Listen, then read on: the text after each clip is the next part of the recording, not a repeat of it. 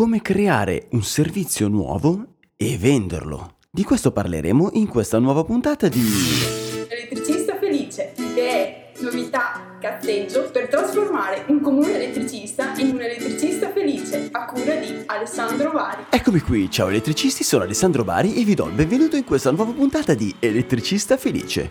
Prima di affrontare il tema di questa puntata vorrei raccontarvi un po' di fattacci miei. Sono stato a un paio di fiere ultimamente, in primis a quella di Ceriani Expo a Busto Arsizio, Varese, e devo dire che ho trovato diverse novità interessanti e mi sono chiesto: ma per chi non può partecipare a queste fiere, come fa a conoscere cosa c'era all'interno? Allora ho fatto delle video interviste presso gli stand di questa fiera, alcune di queste le ho già pubblicate, altre le devo ancora montare, e poi ho chiesto ad alcuni di voi un parere personale e dei consigli per migliorare queste interviste o per renderle più utili. Devo dire che ho ricevuto parecchie risposte da voi e parecchi consigli. Vorrei ringraziare tutti voi e in particolare Daniele Bonalumi. Attraverso questi consigli che mi avete dato, nella seconda fiera che ho frequentato in questi ultimi giorni, che è quella di Elettromondo a Rimini, oltre a chiedere ai diversi marchi qual è il prodotto migliore che hanno portato in fiera, ho fatto altri video parlando direttamente con gli elettricisti e quindi chiedendo all'elettricista qual è il miglior prodotto che ha trovato in fiera e qual è il peggiore, qual è il prodotto che l'ha deluso e qual è il prodotto invece che lo ha colpito particolarmente. Nonché ho anche fatto dei video del Manga insieme alla Fashion Team Ilaria. I video li monterò a breve e li pubblicherò sul canale YouTube di Elettricista Felice. Nel frattempo, se siete curiosi di sapere chi è Ilaria, potete andare sul link elettricistafelice.it/Ilaria.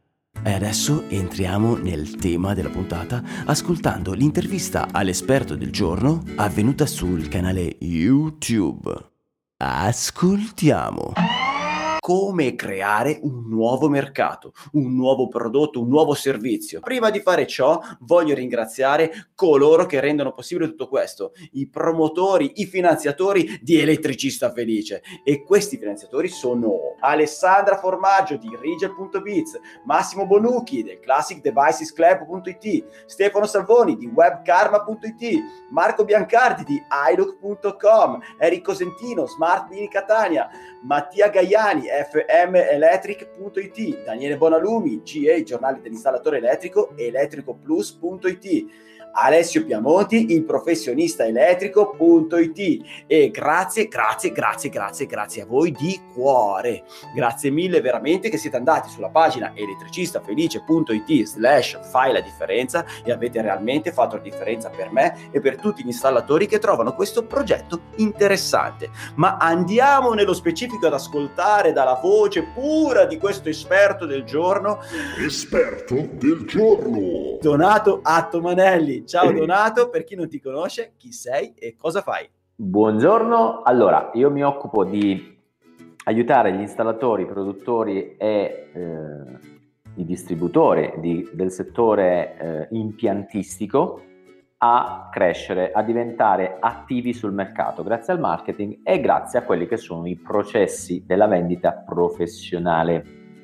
Quindi oggi siamo qui per parlare di mercato e di come si potrebbe creare addirittura un nuovo mercato con annessa soluzione / prodotto.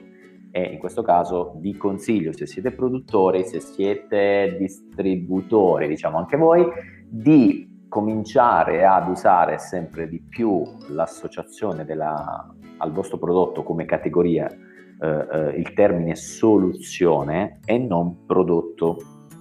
Ok, quindi vendi un oggetto ma vendi una soluzione ad un determinato problema. Ormai Alessandro, anche i tecnici cominciano a guardare il prodotto come soluzione, non solo il cliente finale che da sempre avrebbe dovuto guardare e guarda sostanzialmente qualcosa che compra come soluzione, ma semplicemente perché è una soluzione a un problema che ha, quindi automaticamente la chiama soluzione. Abbiamo sbagliato noi negli anni, per dire noi installatori, noi produttori, noi distributori, a chiamarlo e a spostare l'attenzione del cliente finale sulla parola prodotto / associazione di significato. Ecco, questo abbiamo cambiato la natura, la giusta natura delle cose. Penso che il cliente finale pensava alla soluzione. Avevo detto, no, è il prodotto che fa la differenza, e lì ci siamo annientati da soli. Beh, ma si dice che il cliente del brico entra dentro non per comprare un trapano, ma per comprare i buchi. Ecco, quindi l'esempio classico del trapano, no? Di come fare un buco. Non compro il trapano, ma compro un qualcosa che mi faccia fare il buco, che è un'altra cosa. Diciamo che nella nostra mente è un po' così, ma noi negli anni abbiamo fatto l'esatto contrario. Io spero che, da quando sto urlando al nostro settore questa idea, spero che qualcuno l'abbia, dico tutti, l'abbia capito e lo porti avanti con una certa insistenza. Ecco, allora cosa facciamo quindi? Andiamo a capire come si crea un mercato, e qui l'obiezione di qualsiasi installatore potrebbe essere: ma come faccio io a creare un mercato da zero, nuovo? È giusto, apparentemente è un parolone creare un mercato, però io sono qui per snocciolarvi questo processo, per farvi capire step by step. Non sto dicendo che sia facile e che lo fate in 2 minuti, sto dicendo che si può fare, sto dicendo che c'è un modo per farlo, un metodo per farlo, che ho imparato parzialmente da altri, ma vi posso garantire che questi processi, il 70% ce l'ha messo il sottoscritto, grazie a fallimenti, successi, prove, test, soldi, tempo, trascurare i miei cari, trascurare le cose, gli hobby, i miei cavalli.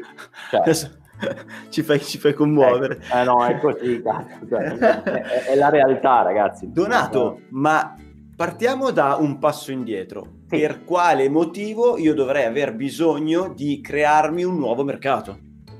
Allora, il motivo è molto semplice: nel momento in cui tu hai già dei mercati che sono già affollati, non devi fare altro che crearti dei nuovi spazi. Cioè, tecnicamente, se un mercato che professa la risoluzione del problema videosorveglianza generica è già pieno, e dove chiaramente, se è pieno, e automaticamente ci sono leader, co-leader. Quindi leader chi è? Colui che ne fa capo in termini di fatturato, in termini di vendite, di numero di vendite, ok? Quindi io difficilmente riuscirò a spodestare quelle persone. Okay. Vi ricordo che nella mente del cliente, questa è una cosa che abbiamo già detto, ma la dobbiamo ripetere necessariamente. Ci provo io. Vai. Perché me la ricordo dalla tua puntata. Allora, nella mente del cliente c'è sempre... No, ci sono 2 posti. Uno è il lead, quello del leader, e quindi che associano addirittura un marchio ad un oggetto. Fammi un esempio. L'esempio classico è: se io voglio una bevanda gassata, mi viene in mente la Coca-Cola. Viene in mente la Coca-Cola. Il co-leader è quello che ti viene in mente subito dopo, che potrebbe essere la Pepsi, e tutti gli altri sono fuffa, fondamentalmente. Sì, sono prodotti che si dividono il resto del mercato. Il resto, okay. Ce ne sono tantissime di bevande similari che però non sappiamo neanche come si chiamano. E un po' il tuo esempio potrebbe essere: ma se io voglio vendere una mia bevanda gassata, come faccio?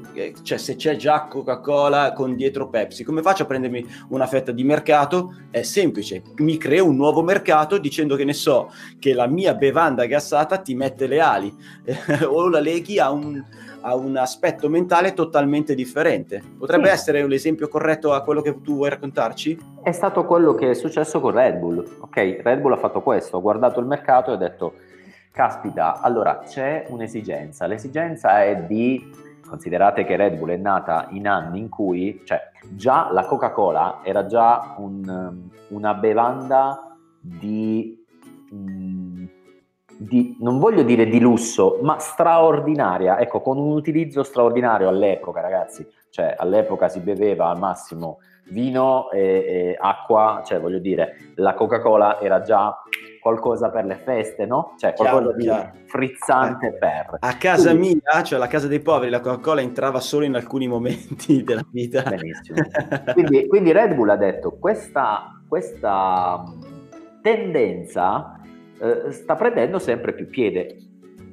Cosa ha fatto? Ha letto i dati, non è che se l'è inventato, si è alzato la mattina e ha detto forse faccio una bevandina, cioè non è così, si leggono dei dati dal quale io mi rendo conto che ci sono delle richieste, ok? Quindi giustamente ha detto, caspita, c'è già Coca-Cola, c'è già Pepsi, cosa faccio? Io vado a creare un ennesimo prodotto che si scorna con gli altri 300 marchi, ma anche no, quindi la rifaccio. Faccio un prodotto che magari si stacca dalla concezione di Coca-Cola, di frizzante, insomma, faccio qualcosa di... È sempre comunque la stessa macro categoria, però... È sempre una bevanda gassata. Sì, però stacco da un'accezione diversa, quindi ha creato la categoria della bevanda energetica, che poi alla fine di energetico c'è ben poco, però è una bevanda... Sì, ok, c'è la taurina, c'è tutta sta roba un'alta dose di caffeina. Benissimo, e lui ha detto, io ti faccio la bevanda energetica, quindi io sono il leader della bevanda energetica, chiaro? Quindi, qual è il bisogno di creare un nuovo mercato? Il bisogno è proprio quello di dire, allora, io ho dei prodotti fisici, ok? Quindi ho il mio interruttore, la mia telecamerina, ho il mio lavandino per gli idraulici, non lo so, è uguale.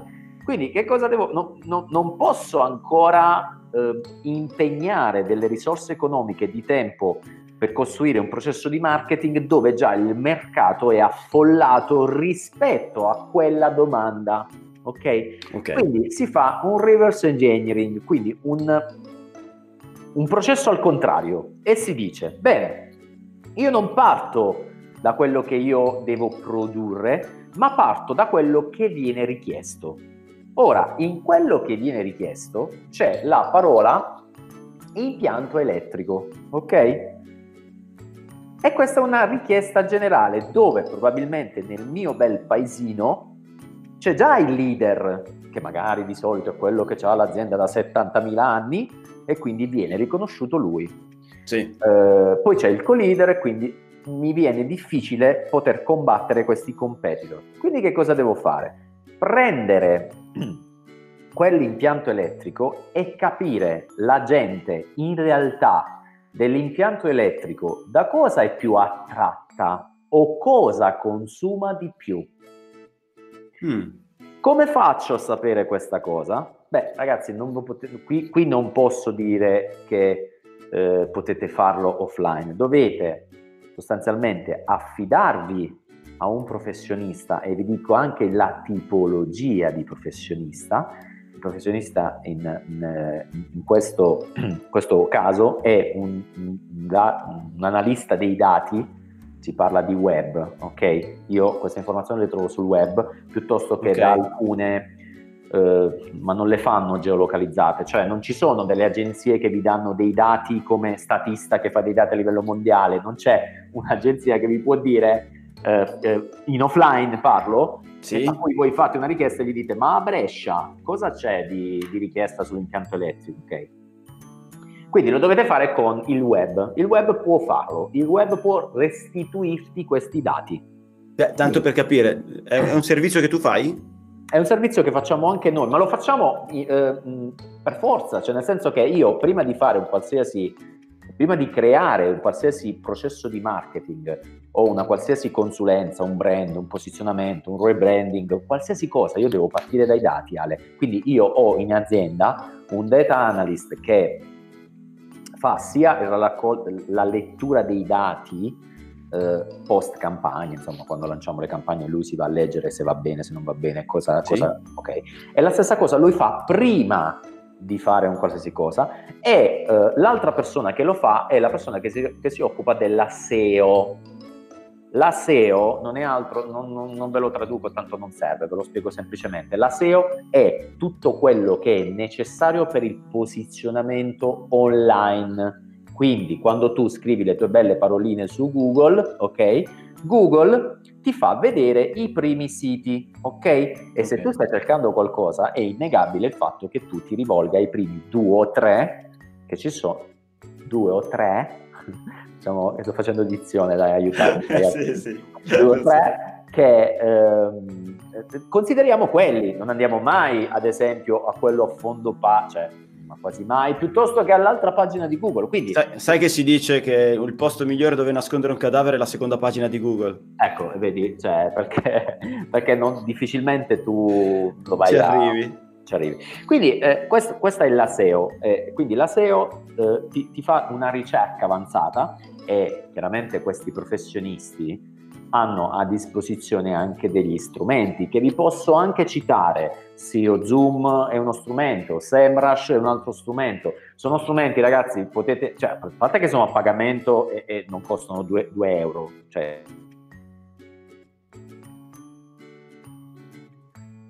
Frizzato. Costa di meno affidarvi e dire: guarda, signor professionista della SEO dei dati, mi dici nella mia città e nel raggio di 100 km cosa si cerca a proposito dell'impianto elettrico? Quali sono le keyword, quindi le parole chiave che vengono digitate? In che volume? In quale periodo dell'anno? Insomma, ragazzi, potete sapere tutto. Quando ho iniziato io c'era Alexa, che non è quello che parla di la domotica, ma era proprio un portale che tu anche lì pagavi e ti diceva tutte queste cose. Ma ce n'è uno gratuito che è Google Trend, però ragazzi, sì, se mi chiedete se è preciso, cioè chiaramente essendo un prodotto gratuito posso pretendere la precisione della geolocalizzazione dei dati, ok?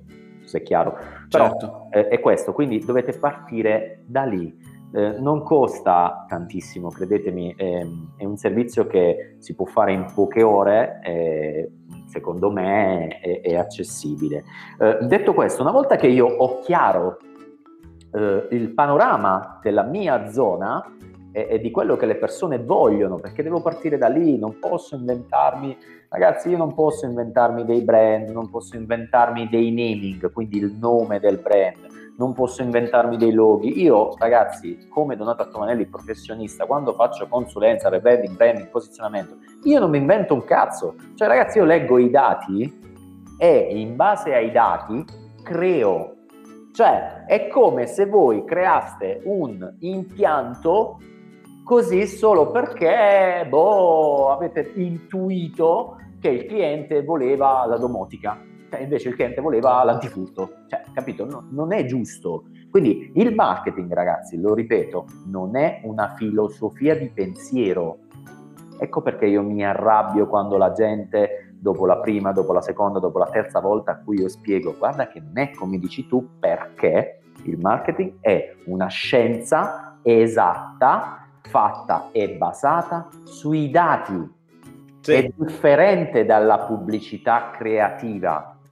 La pubblicità creativa si basa su cose, non si sa cosa, non si sa perché, su cose, ok? Facciamo un'immagine perché è bella, facciamo un sito così con lo slider che esce da destra e da sinistra, non si capisce dove cazzo devo andare a mettere i dati per farmi contattare, però è bello, ok? Quindi ok, sei stato chiaro, quindi lasciate perdere i dati, ragazzi. Ecco, ora mi arrabbio, i dati, partiamo dai dannati e benedetti dati a cui oggi abbiamo, rispetto al passato, abbiamo un accesso incredibile. Ragazzi, prima i pubblicitari dovevano veramente andare a fare le domandine per raccogliere i dati. Certo. Cioè, oggi è molto più facile, quindi partiamo da lì. Allora, nel web, giusto per dare uno spunto, se chi ha voglia di smanettare un po' e trovare, ad esempio, le parole chiave più usate, ma anche in un determinato luogo. Promettimi che facciamo una puntata in 3 col mio responsabile SEO.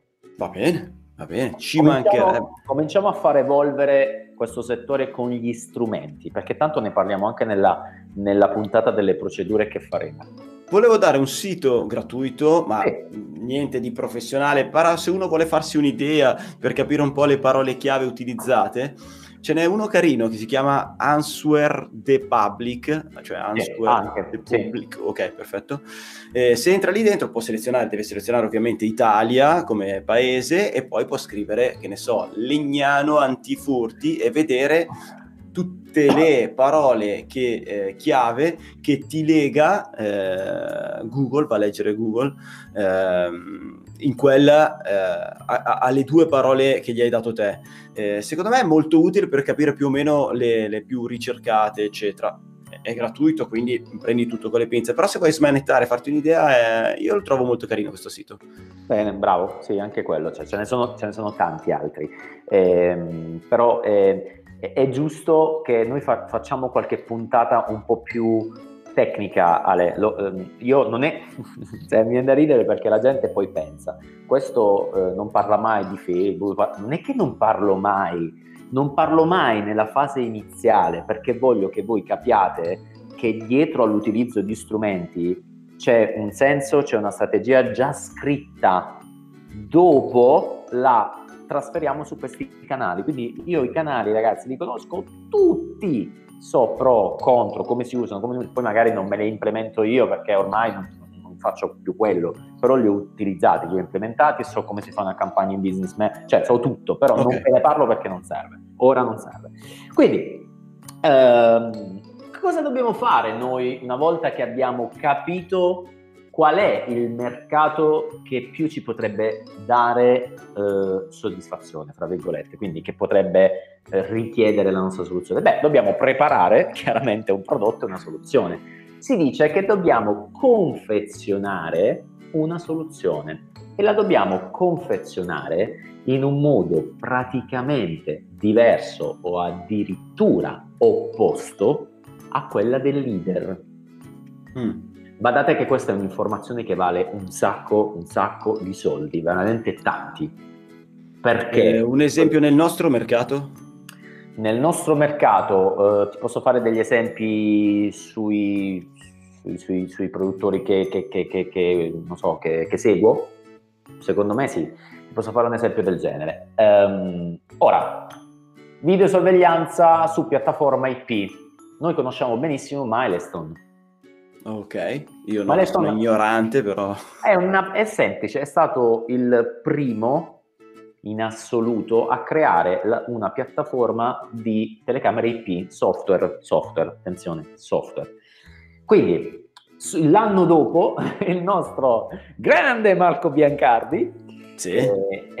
Ragazzi, io non perché lo seguo io, ma veramente è stato uno dei primi in Europa, perché Milestone sapete che non è, cioè no, o meglio, Milestone è in Europa, però in Italia è stato Marco Biancardi con iLook a creare il primo prodotto che parlasse di telecamere IP, se non erro 2001, e Milestone è nato nel 2000.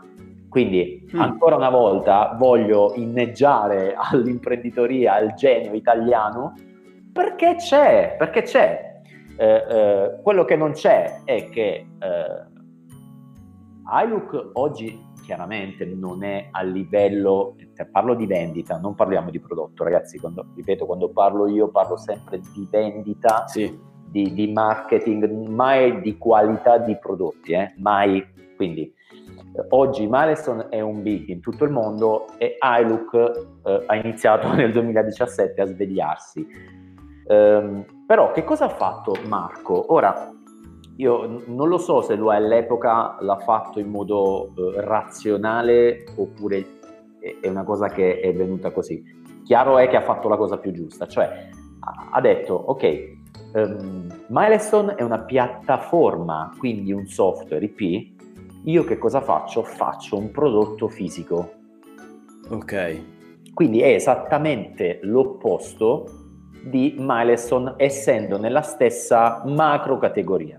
Ti faccio un altro esempio, il Darkless, che produce telecamere con tecnologia NSI di design, insomma questa roba qui, che cosa ha fatto? Ha preso le telecamere, i leader, quindi non so, Vision, Dawa, Uniview, insomma tutti i leader, okay. E ha detto: io non ho la pretesa di andare a combattere in quel mercato lì, ma semplicemente perché uno, non ce la farei mai perché sono un'azienda giovane, ok? Non ce la faccio. Due, non mi interessa quel tipo di mercato, ma voglio un target specifico per me. Quindi, presa l'analisi della telecamera della concorrenza, che generalmente è una telecamera bianca o grigia, non è ben vista dagli architetti, dall'interiore, ma anche dagli installatori o dai clienti finali a volte, e quindi ti dice: ok, lui la fa semplice, io la faccio figa, e lo può, ok? Quindi lui ha il problema magari della visione notturna, o comunque non lo dice abbastanza bene. Ok. Io mi concentro su quello. Io sviluppo la tecnologia NSI, non è altro, ora un dettaglio tecnico, non è altro che il miglioramento ancora del sensore Starvis, che hanno anche gli altri, ma che però loro si sono concentrati di più perché dall'analisi di mercato è uscito fuori che chiaramente il problema delle telecamere è quello notturno, no? Cioè, certo, rendono meno, e che quindi l'esigenza del mercato è vedere meglio di notte. Quindi loro hanno detto: se proprio devo investire su una caratteristica tecnica della telecamera, io investo su questo punto specifico, ok? Quindi, come vedi, hanno utilizzato quel punto per renderlo differenziante. Assolutamente, ma okay. Non l'hanno fatto solo dal punto di vista, lo diciamo, chiaramente lì c'è stato anche un lavoro software, ok? Quindi, al di là che sia un discorso tecnico, non tecnico, di design, il punto qual è? È che tu, dall'analisi dei dati e del mercato attuale che hai oggi, devi raccogliere quali sono i punti deboli della concorrenza, quello che il mercato cerca, incrociarli e far uscire su una soluzione barra prodotto che sia vincente, e non hai altri modi per fare questo se non questo qui. Cioè, la prassi è questa, ragazzi, vi sto svelando quello che io faccio con i miei clienti, ok? Come prima cosa vai a studiarti questo. Io devo studiare, io prima di fare un'azione con i miei clienti, io è probabile che sia chiuso in ufficio quei 2-3 giorni per prendere le risposte del mio cliente rispetto ad alcune domande dei processi di produzione, okay. Queste domande qui, le risposte di alcuni clienti, quindi come oggi quel cliente, cioè come oggi il cliente del mio cliente guarda e percepisce il mio cliente. Questo è chiaro, quindi il suo cliente mi deve dire per quale motivo compra dal mio cliente. Quindi produttore, ok? Io prendo le risposte e le informazioni dal produttore, prendo le informazioni dal cliente di quel produttore, che sia un distributore, un installatore, e prendo i dati di mercato. Il match di questi dati mi dà la verità di fattibilità e di quello che può essere creato per far esplodere quel brand piuttosto che quell'azienda. Chiaro? Quindi funziona così. Non ti vedo convinto, Alessandro. No, capito, ti ho seguito. Ok, perfetto. Allora, questa è la prima fase. E a proposito di questo, stamattina ho scritto un post sul mio gruppo dove dicevo che l'imprenditoria di oggi ha bisogno di 3 cose sostanzialmente: tempo, pazienza e soldi. Ok, sicuramente il tempo è quello che manca. Ma non ti sto, quando dico questo non sto dicendo che ti manca per il marketing e per la vendita, quelli sono degli strumenti. Io ti sto dicendo che sono indispensabili all'impresa. Cioè, se ti mancano quelle 3 cose, significa che vai in auto girando con una ruota, e cioè è impossibile. Cioè, arranca, non lo so, la vedo così, la macchina tutta storta, non va, ok? Certo. Quindi non è una cosa su cui avete scelta, non potete scegliere su questo, è così, fine. Cioè, Tempo? Tempo, soldi. Non immaginate in milioni, però i soldi necessari a fare tutto ciò che serve all'azienda, cioè a fare impresa, ok? Aprire impresa come una volta e dici ok, apro la società, non c'ho un euro. No, ragazzi, cioè non va così. Allora, se siete oggi avete un lavoro da dipendente, avete intenzione di aprire partita IVA, ragazzi, io faccio quello, vi dico il contrario di quello che vi dice il nostro amato Stato. Aprire partita IVA è facile, vi do l'SRLS. Ragazzi, non fatelo se prima non avete, uno, idea di quello che volete fare, due, almeno un gruzzoletto di soldi, perché vi serviranno. E io vi dico la verità, che a voi piaccia o no, è così: servono i soldi, servono il tempo e serve la pazienza, perché se oggi io creo un brand, il grande Riz dice sempre, ci ha fatto proprio delle slide, la legge della pazienza, ci vuole pazienza finché un brand possa crescere e consolidarsi. Non lo si fa in 2 giorni, certo, nella maniera più assoluta. Se voi guardate tutti i brand di successo, cazzo ragazzi, voi li conoscete oggi, ma sono nati 30-40 anni fa. Ora, non è che abbiamo gli stessi tempi, la stessa tabella di marcia in termini di velocità di 30 anni fa. Oggi è molto più veloce, vero, però è anche vero che più persone hanno accesso a questo metodo, a questi strumenti. Quindi attenzione, quando dobbiamo creare azienda, vogliamo creare un brand, vogliamo crescere, mettetevi in testa che ci vuole tempo, impegno, pazienza e soldi. Quindi. Allora, voglio solo apro e chiudo una parentesi per quanto riguarda i soldi. Non voglio spaventare troppo i giovani, cioè se non avete i soldi non è che non potete aprire, diciamo che impiegherete molto più tempo a creare l'azienda, a fare impresa, sarà una partenza molto più lenta, però dovete stare anche molto più attenti. Sicuramente per quanto riguarda i soldi vi devo dire, non bruciatevi quelli che guadagnate. Quando una persona passa da dipendente a libero professionista, ad artigiano, si accorgerà che normalmente accade che incassa un bel po' di soldi, e la prima cosa che deve pensare è: questi soldi non sono tutti miei. Ecco, ficcatevi in testa questa roba qua, cioè non è che con i primi soldi che vi arrivano in tasca vi comprate il Mercedes. Quei soldi lì dovete metterli da parte, uno perché avete un socio nascosto che non fa una mazza ma che ciuccia come le professioniste di settore, e che si chiama Stato, quindi che vi porta via più o meno la metà di quello che guadagnate. E se aprite adesso con una partita IVA agevolata, o come si dice, insomma, ve ne porta via tra tutte le spese un 33%, quindi un terzo.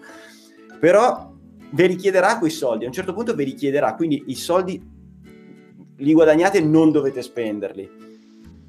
Dovete spenderli per crescere in una misura adeguata, e dovete accantonarli per poi a un certo punto utilizzarli per far crescere l'azienda. E quindi non è detto che voi non dobbiate aprire, questo è il mio punto di vista, però dovete stare ben attenti quando fate queste azioni, perché i soldi vi serviranno, e quindi fino a che non avrete accumulato una certa quantità di denaro per fare una partenza con tutto ciò che ti serve, puoi comunque lavorare con i conoscenti, lavorare con i tuoi clienti, che se vuoi aprire immagino alcuni contatti li avrai, ma devi solo buttare un occhio alla spesa. Ecco, tutti i soldi che vedi non sono tuoi, non pensare siano tuoi, non fare lo spendaccione. Prima di iniziare a spendere quei soldi, aspetta 24 mesi.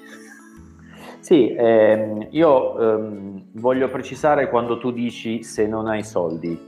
Allora, se non hai soldi, per me significa che di base devi averli. Cioè, la rifaccio. Okay. Se non hai soldi significa che un minimo, cioè, questo è il mio consiglio, se non ne hai proprio, lascia stare. Perché? Perché cioè, se hai le pezze al culo, inteso, cioè se proprio se non hai soldi per campare, 3.000 euro da parte e pensi di poter aprire l'azienda, lascia perdere. Secondo me, se devi aprire azienda devi avere almeno, poi te li prestino o meno non è un problema, però in cassa devi avere almeno quei 30.000 euro. Perché? Furgone, attrezzi, capitale sociale, spese di commercialista del primo, insomma, per partire il minimo Secondo me è quello. Puoi non ascoltarmi, però io ti dico che negli ultimi 2 anni, Ale, negli ultimi 2 anni sono raddoppiate le startup chiuse nel giro di 2 anni. Quindi questo è un dato che ho letto l'altro giorno. Che cosa significa? Che hanno chiuso. E io sinceramente quando vedo un ragazzo, e credimi, questa cosa mi fa male dirla, ma spesso io ricevo e i ragazzi ricevono nella pagina Donato Attomanelli, nella posta, persone disperate, ragazzi di 40 anni disperati, ragazzi di 30 anni disperati perché hanno aperto azienda, sono nella merda più totale e non sanno come fare. Ragazzi, io non sono un mago, non posso aiutarvi perché certo, ormai il danno è fatto. Quindi piuttosto che vedere gente con all'Agenzia delle Entrate che gli toglie anche il piatto di pasta, cioè io vi dico ragazzi, lasciate stare, cioè, veramente... Allora, da quel punto di vista è vero, però attenzione, secondo me dipende anche proprio dalla persona, eh. Non voglio insistere su questa cosa, però ti faccio un esempio di una persona che te conosci benissimo. Guarda il Rapido, il carissimo Gianluca, la sua storia la conosci, cioè lui ha aperto, non c'aveva un centesimo, non c'aveva manco la macchina, ma non c'aveva la macchina davvero. Ho capito, Ale, ok, allora io ti sto dicendo che... Però è una persona in gamba, è una persona molto intelligente, una persona che ha voglia, aveva voglia allora, ha voglia attuale, lo leggi la sua passione in ogni suo post, lo leggi che ama questo lavoro, non si è fottuto i soldi che ha guadagnato all'inizio, ma adesso è storia attuale, dopo 3 anni è riuscito a comprarsi il furgone. È vero che non è una partenza di quelli che no, come vorresti tu magari, però no, secondo allora... me è una persona in gamba, forse ce ne sono poche magari, vuoi dire, non però una persona in gamba può partire in gamba. Allora, la persona in gamba, ok, di base può esserci e ci siamo, ok, il punto è un altro. Gianluca ha avuto l'intuizione / fortuna di entrare nell'idea che io come imprenditore ho bisogno di studiare, di capire, come imprenditore, non come tecnico, attenzione. Sì, okay. Sì. Se io dovessi essere realista oggi, non vedo questa alta percentuale di persone che prima di aprire azienda o nell'immediato, cioè subito appena ho aperto azienda, io sia disposto a imparare come si fa a vendere, come si fa un preventivo e come si fa marketing, ok? Quindi se devo essere realista, poi ripeto, io parlo sempre in base ai dati, io dico che di queste persone evidentemente ce ne sono poche. Perché? Perché i dati mi dicono che ti do ragione. La maggior parte delle cioè il doppio delle startup aperte rispetto ai 4 anni precedenti sono chiuse in 2 anni. Quindi prima la Valle della Morte era 3 anni, dicevano gli economisti, alla Montemagno 3. Ora sono 2 anni e sono il doppio. Cioè, questa cosa mi fa molti di più quelli che crollano. Per quindi... tornare a prima, per chi è curioso di sapere chi è Gianluca Felicetti, va ad ascoltarsi la puntata 31. Ok, allora, detto questo, andiamo avanti. Quindi stavo dicendo, noi dobbiamo, una volta cioè con i dati alla mano, ecco, dobbiamo confezionare una nuova soluzione / prodotto. Quindi significa che tu non è che devi inventarti, se sei un installatore, non puoi inventarti un prodotto e, come dire, creare un prodotto da zero. Quello che puoi fare è creare una soluzione, confezionarla diversamente. Nel momento in cui la confezione diversamente risponde a una domanda latente o attiva che sia sul mercato, allora puoi diventare leader di quella specifica domanda. Ok. Fatto questo, passiamo allo step. Riusciamo a fare un esempio pratico per quanto riguarda gli installatori, quindi come domanda. Esempio, che ne so, l'abbiamo fatto in altre occasioni. Questo esempio è la soluzione, la richiesta più alta. Qual è? I furti dove? Nelle case in campagna. Qual è il problema delle case in campagna? È che sono isolate, quindi anche se scatta la sirena e il GSM e la vigilanza ci mettono troppo. Quindi la soluzione è perimetrare all'esterno, giusto? Benissimo. La soluzione da confezionare, perché esiste già, chiaro, è quella dell'antifurto. Fermali prima di entrare, fermali prima di arrivare in casa. Rapido, velocissimo, che evita di farli... Insomma, cioè, poi lì si fa un... Ho capito. Però confeziona una roba che risponde a un problema specifico facente parte di un macro problema che è quello di furto. Ok. Chiaro? E quindi ti vai a posizionare proprio su quella cosa lì. Bene, okay. Sostanzialmente. Ora... Che cosa bisogna fare? Anche un altro step da fare quando tu crei un mercato barra soluzione è creare i cosiddetti livelli di accesso. Io devo creare dei livelli di questa soluzione, quindi potrebbe essere un livello base o un livello per determinati clienti. Qui devo decidere io se i livelli devono rispondere a un target o a una tipologia di impianto. Ok, tipo, quindi, cioè, non riesco a capire questi livelli come sono fatti. Ve lo dico così, ma probabilmente non li userei nel nostro settore. Un livello luxury, ok, potrebbe essere una soluzione all in one in termini di videosorveglianza antifurto domotica, per esempio. Ok. Un livello minore potrebbe essere solo l'antifurto, insomma lì confeziona un livello di accesso. Ok, quindi una volta trovato qual è la soluzione particolare, la devi dividere per diversi tipologie di pubblico che vanno... Può essere una scelta. Alla quale farebbe comodo questa soluzione, in modo tale che, cioè diciamo... tutte quelle persone che hanno necessità, per tornare all'esempio di prima, di proteggere subito dall'esterno l'abitazione, tra tutte queste te ti rivolgi sia a quelli che magari sono più ricchi e quindi hanno un potere d'acquisto molto più alto e quindi gli offri un pacchetto diciamo confezionato con più cose, diciamo, poi il medio, poi il basso. Allora, considera che questo è il principio del focus. Il principio del focus può rispettare tre variabili, cioè io posso focalizzare questo meccanismo su tre punti. Uno può essere il, tra virgolette, reddito del mio cliente, quindi faccio una soluzione per cliente super ricco, cliente benestante e cliente meno benestante. Parliamo così.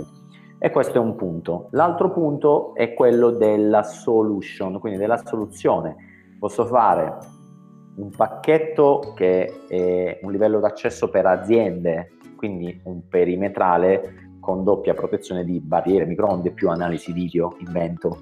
Sì. Mentre può essere per il negozietto solo un sensore sulle vetrate piuttosto che la casa, un vento alto, ok? Quindi una soluzione. Come vedi, il mio modo di guardare, di progettare cambia in base al focus. Ho capito. Oppure posso farlo sul meccanismo di business. Di questa cosa ne abbiamo già parlato in un'altra puntata, cioè a livello di accesso noleggio, che è quello più alto, io posso fare un sistema piuttosto che acquisto, piuttosto che leasing, invento, però è un meccanismo di vendita e di business un po' diverso. Acquisto delle licenze, insomma, cioè...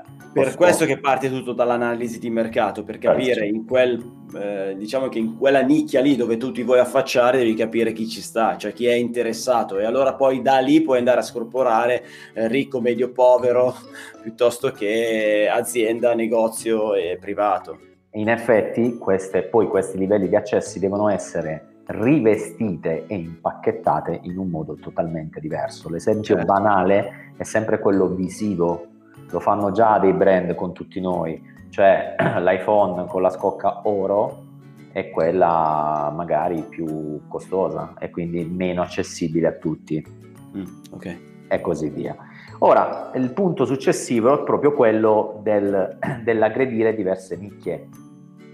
Ecco perché io dico che quando parlo di focalizzazione, ragazzi, non sto dicendo solamente, cioè non sto dicendo per forza di concentrarsi su un determinato target, no, dipende da cosa vuoi fare, dipende dalla ricerca di mercato, dipende dai dati, e poi io posso anche decidere di aggredire diversi mercati, quindi diverse nicchie di mercato.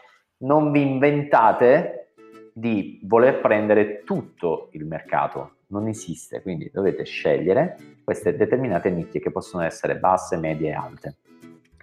Poi un'altra cosa che potete fare per realizzare e costruire un nuovo mercato è analizzare quelle che sono le vostre attuali vendite e quelli che sono i vostri attuali clienti, cioè capire se ci sono dei picchi d'acquisto rispetto a un determinato prodotto, sì, o soluzione, piuttosto che fare l'analisi se ci dovessero essere dei picchi rispetto a determinati periodi dell'anno. Ok. Si sa che il sistema di videosorveglianza e l'antifurto te lo chiedono prima delle vacanze. Sì. Quindi natalizie piuttosto che estive. Quindi se io devo fare business, se io devo fare una soluzione, se io devo fare delle campagne, non posso farle a pirla dal 1 gennaio al 31 in egual modo con la stessa spesa. No, vai a farle tutte ad agosto, che non le vede nessuno, hanno già speso tutti i soldi delle ferie e ormai chi doveva fare l'allarme l'ha fatto. Bravo, quindi ecco, sono queste le cose che devi considerare. Immagina se devi creare un nuovo mercato e spingerlo.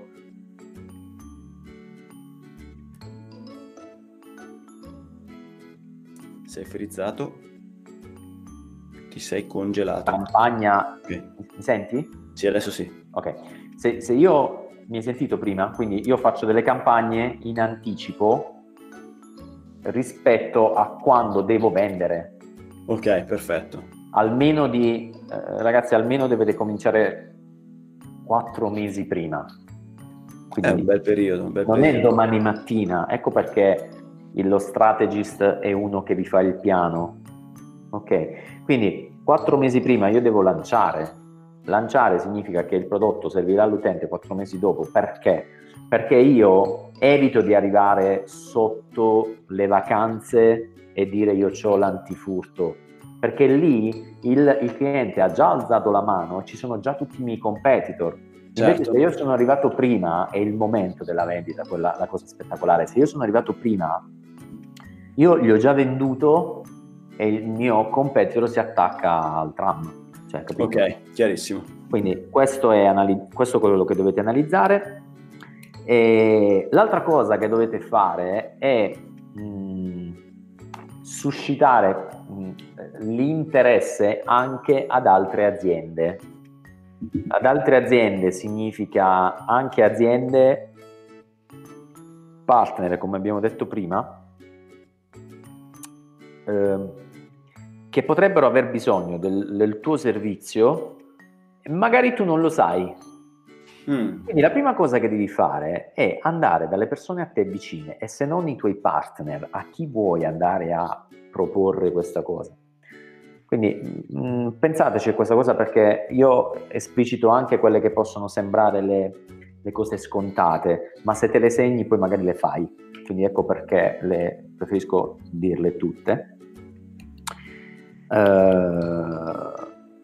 E quindi ripeto, ragazzi, per fare tutto questo hai bisogno innanzitutto di una ricerca approfondita, dopodiché puoi sviluppare questi punti e quindi creare un mercato. Una volta che hai capito questa cosa, lì puoi usare la pubblicità, perché hai una ricerca di mercato, un brand che identifica la soluzione, è spiegato tutto, ok, ci sono tutti gli strumenti settati, spendo dei soldi, arrivano i lead, quindi contatti nuovi, e io il mio marketing li soddisfa, li sfama a livello di informazione, divento lo specialista di quella soluzione, comprano da me e vinco sul mercato. Va bene. Chiaro? Chiaro, diciamo che detta così sembra semplice, poi ovviamente proprio così semplice non è, però no, diciamo che concettualmente hai spiegato il percorso, il processo per fare questo, ecco. Ma a volte, Ale, è vero che molte cose, di quelle che dico io, poche sono le cose che non possono essere fatte anche dagli installatori, almeno nel primo approccio, poi successivamente chiaramente rispingo su altro, però la cosa che dico è, anche se non puoi fare o se non vuoi fare quello che io dico, perlomeno avendo la consapevolezza di determinati meccanismi, non fai gli errori che ti portano a spendere soldi inutilmente. Quello è vero, certo, quello è vero. Quindi hai la conoscenza, dici caspita, non posso fare questo, però almeno non sbaglio. Per me già ti ho fatto risparmiare e guadagnare dei soldi. Perfetto, sì, sono d'accordo. Donato, okay. Grazie mille. Grazie a te. Sei stato preciso e gentile come sempre. Ti auguro una buona giornata e grazie, ti saluto. Anche a te. Ciao Ale, ciao. Prima di salutarvi vorrei ricordarvi che potete vedere le nostre brutte facce su il canale Elettricista Felice di YouTube e potete farlo andando su elettricistafelice.it/YouTube. Se invece siete colti da un irrefrenabile desiderio di iscrivermi, potete utilizzare il mio numero WhatsApp al 338 85 59 066. Per oggi è tutto, vi saluto e teniamoci in contatto! Se pensi che quello che ha da raccontarti Alessandro Bari sul mondo dell'elettricista possa essere interessante per te e per la tua azienda, iscriviti gratis al canale iTunes, così non ti perderai neanche una puntata. Se vuoi lasciare la tua recensione, raccontare di te o semplicemente entrare in contatto con Ale, vai sul sito elettricistafelice.it.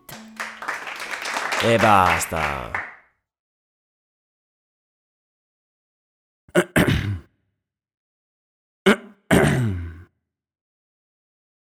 Voglio ringraziare voi che vedendomi in fiera mi siete venuti incontro per salutarmi. Grazie davvero. Sembra una cazzata, ma quando mi date sostegno di persona o anche attraverso messaggi privati, benzina per questo progetto. Grazie. Se ti è piaciuta la puntata, manda il link ad un collega.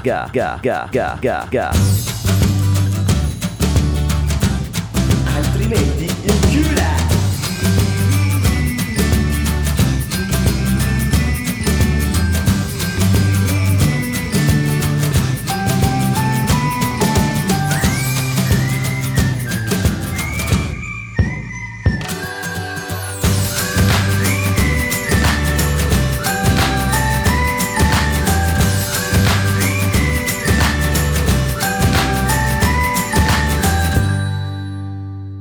Adesso basta! No, non è giornata, non ne posso più, guarda, io chiudo, chiudo!